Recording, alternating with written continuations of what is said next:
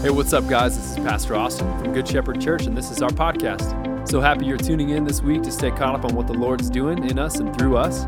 I hope this content encourages you, I hope it challenges you, builds up your love for Jesus. Hope you enjoy the message. We love you. My name is Katie, and I am Austin's wife, and I'm going to be bringing the message this morning. We honestly we have a really busy morning already. Um, it's been great, but we have a lot to go through, and so we're just going to jump right in. We are in a series called Body and Blood. And it's been a series on communion where Austin's really talked about uh, the lifestyle of communion and he expanded on prayer and just our union with Christ and relationship with Christ. And then last week he um, kind of shifted gears and, and went to the sacrament of communion. And uh, if you missed that message, definitely go back and listen to it because it was really uh, exactly what we should be thinking when we take communion individually. So um, he talked about the power of memory and the power of hope and the power of presence. And it was so good. And so if you didn't listen to it, definitely do. And then this morning we are talking about the corporate side of communion and what it means to take communion as a body of Christ. And so we've, we've talked about what we can think about individually as we take communion, and now we're going to talk about, about what we should be thinking corporately as we take communion. We're going to talk about that because if we look in scripture, it almost feels like it's implied that we're going to be taking it together, right? So we have the um, Lord's Supper, and Jesus is with his disciples when he tells them about it. And we have the marriage supper of the Lamb coming, right? There, where you best believe there's going to be a lot of people. And we have the church in Acts that broke bread frequently together. And so it almost feels implied, not that you can't take it on your own, but that it's meant to be something that we take together. It's not just designed to be beneficial for the individual, but it's beneficial for our body and for the church. And when I say the church, I'm talking about the big C church, right? We're not talking about Good Shepherd or the church in Northern Colorado or in America, but we're talking about the church that is Jesus' bride, right? That it, it spans the world, it spans through time. We're connected to the people that have lived thousands of years before us, and we're connected to the people that will live a thousand years after we're gone. That is the body of Christ. I love when missionaries come and we're able to take our eyes off of just Loveland, Colorado and Good Shepherd and we see that the gospel is going forth in, in America and in to the ends of the world. And it's not just about us. It's so good to have those reminders. And so, taking communion can look a variety of different ways. It might be taking communion with your family or with your small group or with, you know, of course, we're talking about this morning, we're talking about the church gathering. It might be that you're traveling and you visit a church and you're taking it with people that you have never met and that you'll never see again. However, you find yourself taking communion, I think there's something special that happens when we do it together. I kind of wonder if we've lost some of the specialness of the, the corporate side of it because we've got our individual little cups, right? We've got our t- in like single person size wafer that's like styrofoam and it's kind of blah, right? who remembers the glory days of the single loaf of French bread, right? That we all stood in line, and I just remember as a kid just being like, oh, I hope it just all comes out in one chunk and I just get the middle of it and it's so good, right? So fluffy and delicious. And that's just not what we do anymore. And we're probably not going to go back to that.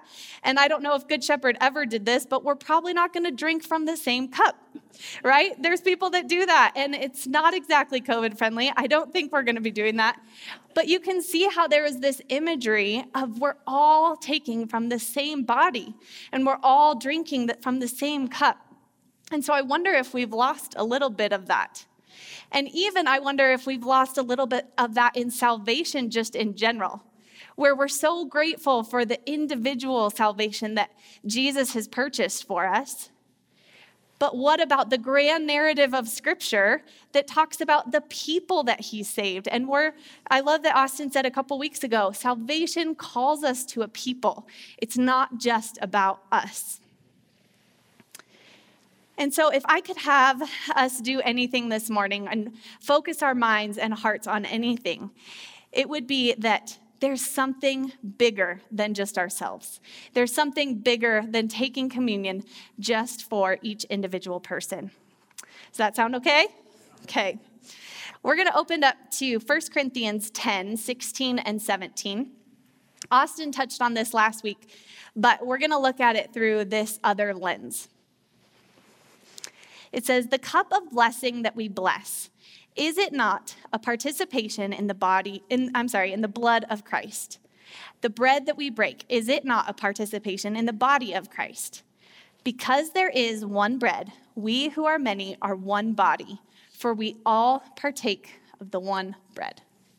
So again, we have this a little bit better visual example of the body, okay? And and Jesus broke it and I loved, and as I was studying about this verse in particular in 1 Corinthians, it talks about the many grains of wheat that go into this, the, the DNA that is in this uh, loaf. And then we split it and we give it to all the members and we take it. And in that, it's uniting us. We all are partaking of the one loaf, uniting us, tying us together, and bringing us as one body. And so, my first point this morning as we look at corporate communion is that unity is our goal. Unity is the goal. It's very clear in Scripture that God loves unity in the body. He commands blessing where there is unity. And there's so many verses we could turn to, but I love the way that Paul puts it in Ephesians chapter 4, starting at verse 1.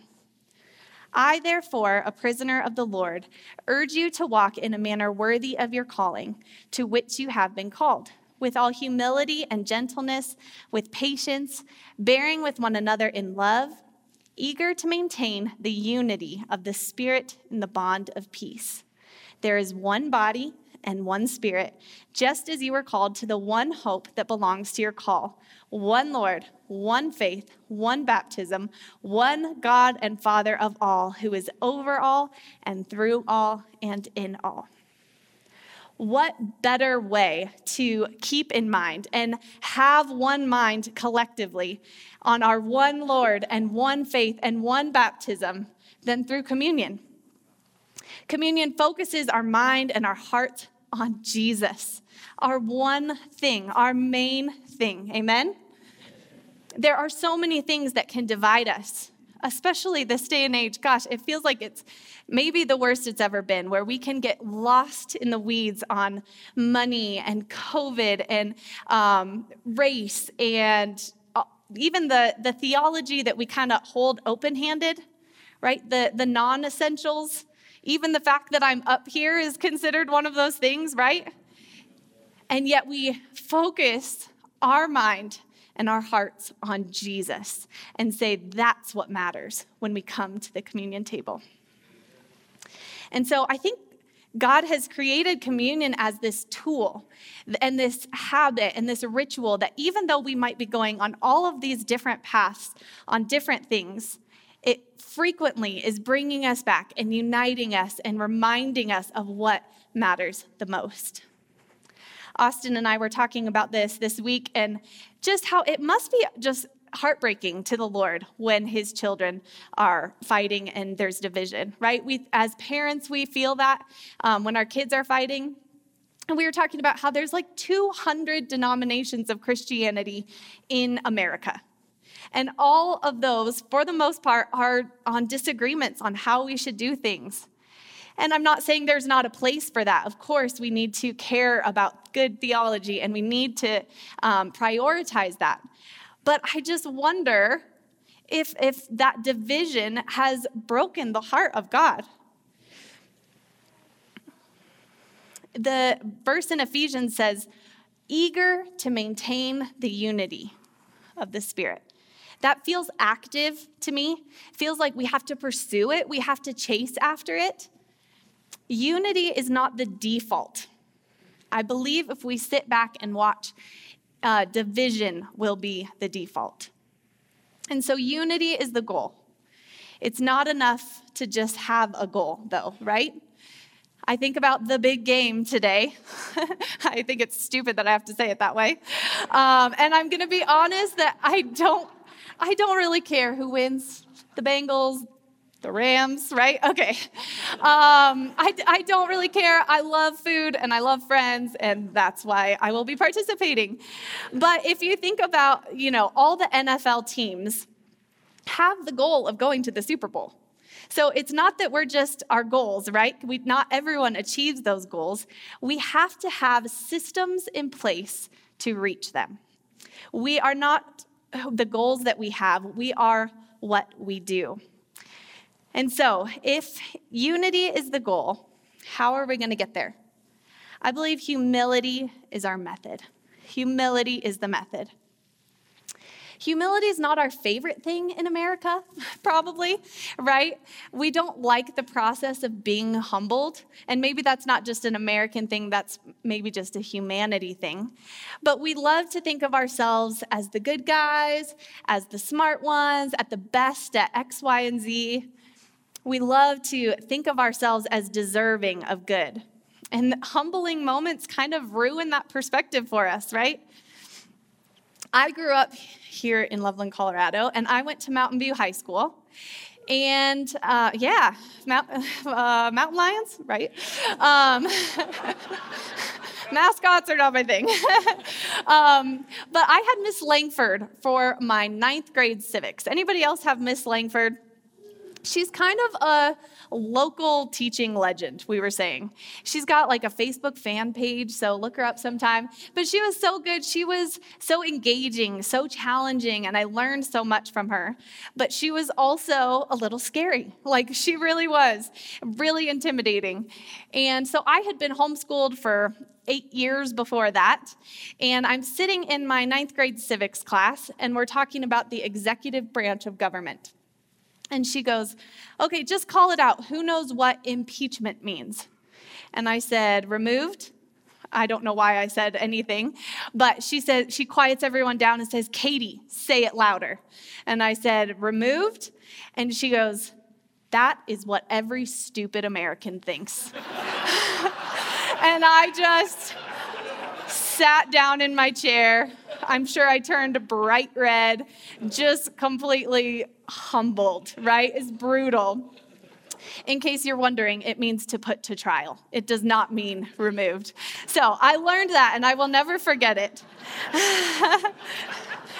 but it's not fun to be humbled. It's not fun to have this reality check of where we actually stand, right?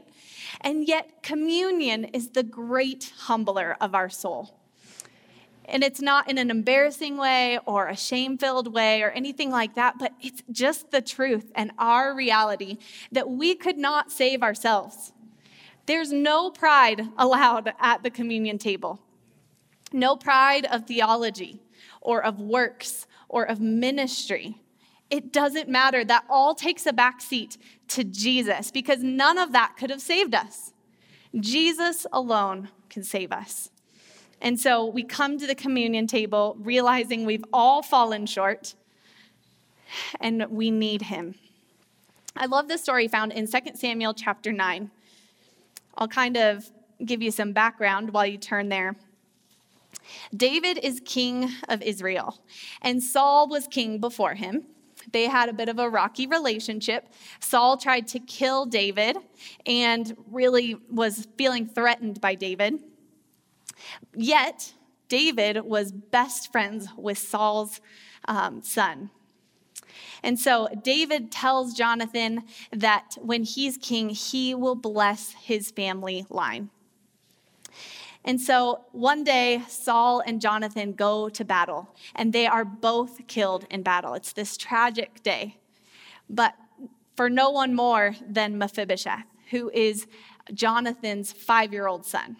And so he's just lost his grandfather and his father the same day. And in a, in a moment of panic, the woman taking care of him picks him up and runs. And in the process, she drops him, and he's crippled, and he's lame for the rest of his life, unable to walk. And so time passes, and David remembers his covenant with Jonathan. In verse 1, it says, Is there anyone left from the house of Saul that I can show him kindness for Jonathan's sake? And so someone remembers Mephibosheth. Uh, he's been off hiding with somebody. Uh, he's poor. He doesn't have a place to call his own. And he's probably fearful of his life because in that day and age, it was very custom for the new king to kill off the rest of the family line from the previous king because that would be considered a threat to the throne. And so someone remembers Mephibosheth, and David says, Bring him to me. Verse 6 And David said, Mephibosheth. And he answered, Behold, I am your servant. And David said to him, Do not fear, for I will show you kindness for the sake of your father Jonathan, and I will restore to you all the land of Saul your father, and you shall eat at my table always. And he paid homage and said, What is your servant that you should show regard for a dead dog such as I? It doesn't matter to David what Mephibosheth had to bring. It doesn't matter that he needed physically brought to the table. It didn't matter that he had nothing to offer or that he was considered an enemy. This is our story. This is the gospel story.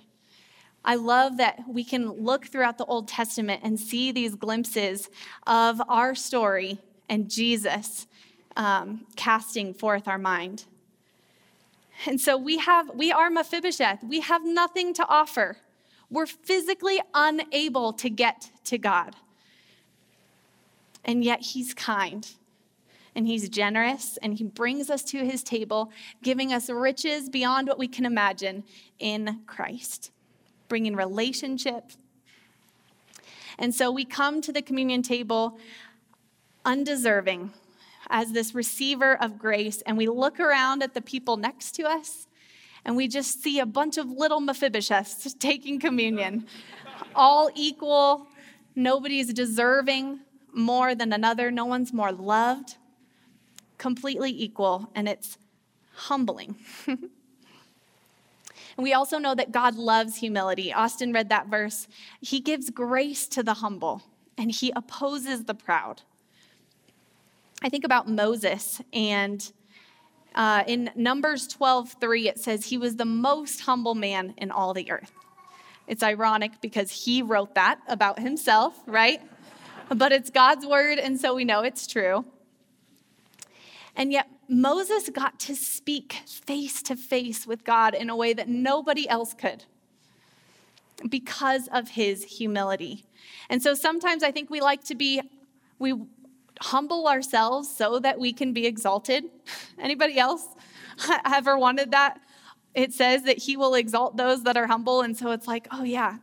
But we realize that's pride because we're thinking about ourselves and what we get out of it. The greatest, the Francis Chan says, the greatest gift of humility is intimacy with God. And Moses shows us that. And so our humility or lack thereof affects our relationship with the Lord and it affects our relationship with each other. Maybe for some of you, the main thing that's been hindering your relationships uh, here in the now is your pride, your lack of humility. And you can look back and see this trail of carnage of relationships because of it. Because how are we going to treat others um, in a way that initiates unity if we are not so aware of how God has treated us? How will we show grace to those who don't deserve it if we're not so aware that God has shown grace to us when we don't deserve it? How will we be patient or kind or forgiving or generous if we don't see that God has done all of those things for us first? And so, if unity is the goal and humility is the method, and it's how we will accomplish it. How will we measure if we're hitting it? How will we measure if we're accomplishing the goal? Love is the outcome. Unity is the goal, humility is the method, love is the outcome. Turn to Philippians 2 1 through 10 is what we're going to go through. I think this really ties it all together for us.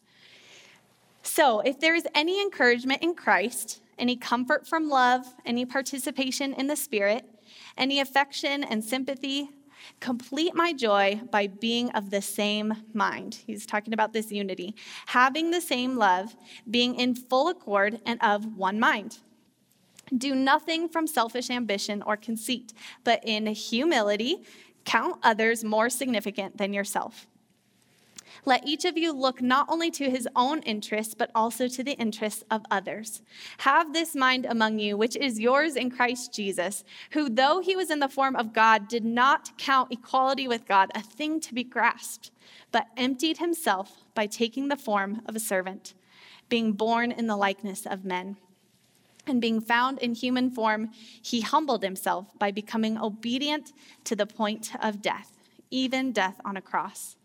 Therefore, God has highly exalted him and bestowed on him the name that is above every name, so that at the name of Jesus, every knee should bow in heaven and on earth and under the earth, and every tongue confess that Jesus is Lord, to the glory of God the Father. Jesus is always our example, and we see this actionable love come from his humility. He stepped out of heaven where he was getting the glory that he deserved and he left and he died on the cross for you and for me, and there's no greater love. It's never been more uh, perfectly demonstrated than him dying on the cross. And so, what does that mean for us? Christian literally means little Christ, right? And so, we are to be imitators of him.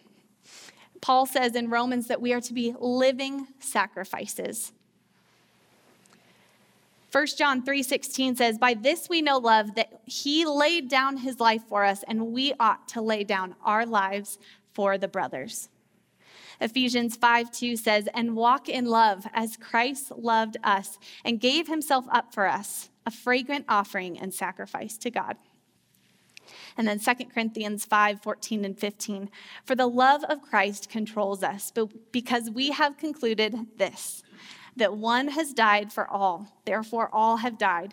And he died for all, that those who live might no longer live for themselves, but for him, who for their sake was died, sake died and was raised. Are you getting this? We are supposed to love the way that he has loved us. I find it so interesting, and I've, I've never thought of this before. Maybe you guys have. But 1 Corinthians 11, Paul is talking about uh, the Lord's Supper, and he recounts Jesus explaining it. And he talks about how, well, Jesus takes, takes the bread and he breaks it and he lifts it and he says, This is my body. And it's this representation, it's, it's tying us forward to Jesus dying on the cross, this act of love that we just talked about. And then just a chapter later, Paul's talking about the church. And what does he say we are? The body. The representation of Jesus dying on the cross and the church are the same word. And so, what if that's on purpose? I have to believe that it is, right? What if we, the church, are supposed to be a demonstration of Christ's love to the world in the same way that dying on the cross was Christ's demonstration of love for us? What a privilege and a purpose we have in that. And so we take the elements, the bread and the juice, and we're reminded that my life is not my own. It's been purchased at a high cost. And so we say, God, am I loving others the way that you have loved me? You gave everything for me, and I deserved none of it. Who can I give everything to? Who can I pour out my life for? Who can I forgive? Who can I invite to this table? And so, do me a favor, look around the room next to you, in front of you, behind you. These people are all co heirs with Christ. We are brothers and sisters in Him. Because we're related to Jesus, because we're called sons and daughters of God, we are related to each other. We're brothers and sisters. And the agape love that we see from Jesus should be the love that we carry out to each other and to the world. And so, as we take communion together this morning, let's focus on Jesus. Let's have this united, same mind. So grateful for what he's done. And let it have its effect on you. Let it humble you so that we can walk humbly and so that we can be more effective in our love for each other and for the world. We're going to take communion now. And so um, I love that we did it together last week. And so we're going to do that again this week. And so if you have made Jesus your Lord and Savior, you are welcome to come. Come get, there's two cups. Um, one has the bread, one has the juice. Take it back to your seat Think about what Jesus has done for you. Cast your mind back to the cross and forward to the hope of heaven. Ask Him for His presence right now. And maybe just take a second to ask Him if there's any way off in you that has been causing disunity in the body. Maybe you need to ask for forgiveness from someone. Maybe you need to forgive someone but look around the room and, and as we take it together, let's just remind ourselves that it's more than just me. God, how can you help me love others? So we'll take a couple minutes to do that, and then me and Austin will come back up and close us.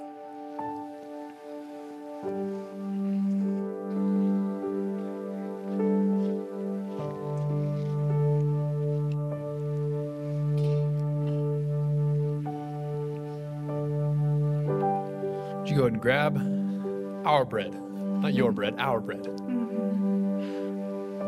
Lord, we, we thank you for your body and we thank you for your demonstration of your love towards us. God, we, we today especially approach, uh, approach the communion table. We approach this time together and ask that uh, a spirit of humility would fall in this room for every single one of us, God. Would we not fall into humility in some sort of self focused way, God, where we're either looking at our own shortcomings or we're looking at our own errors, God, but will we just see our humility in the way that you see it, in the way that you have given your body and your blood for us? You have qualified us, you have called us. God, we love you and we are grateful for your sacrifice, and so we eat this together.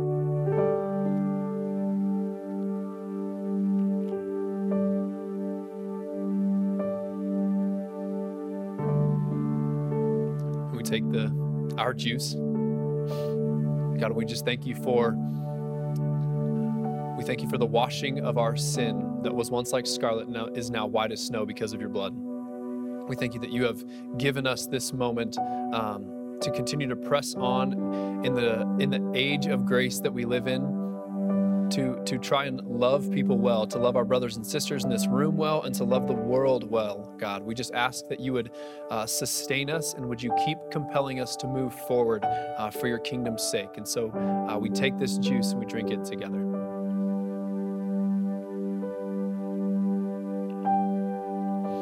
Jesus, we love you and we are grateful for your sacrifice for us. I pray that our church would be marked in a distinct way coming out of this week, uh, that we'd be willing to sacrifice ourselves for the sake of another, that we wouldn't think too highly of ourselves, and that we would lift others up in a way that, that sees them, that loves them, that cares for them, and that we would bring your love into the world that we're living in, Jesus. We're so grateful for you, and it's in your name we pray. Amen.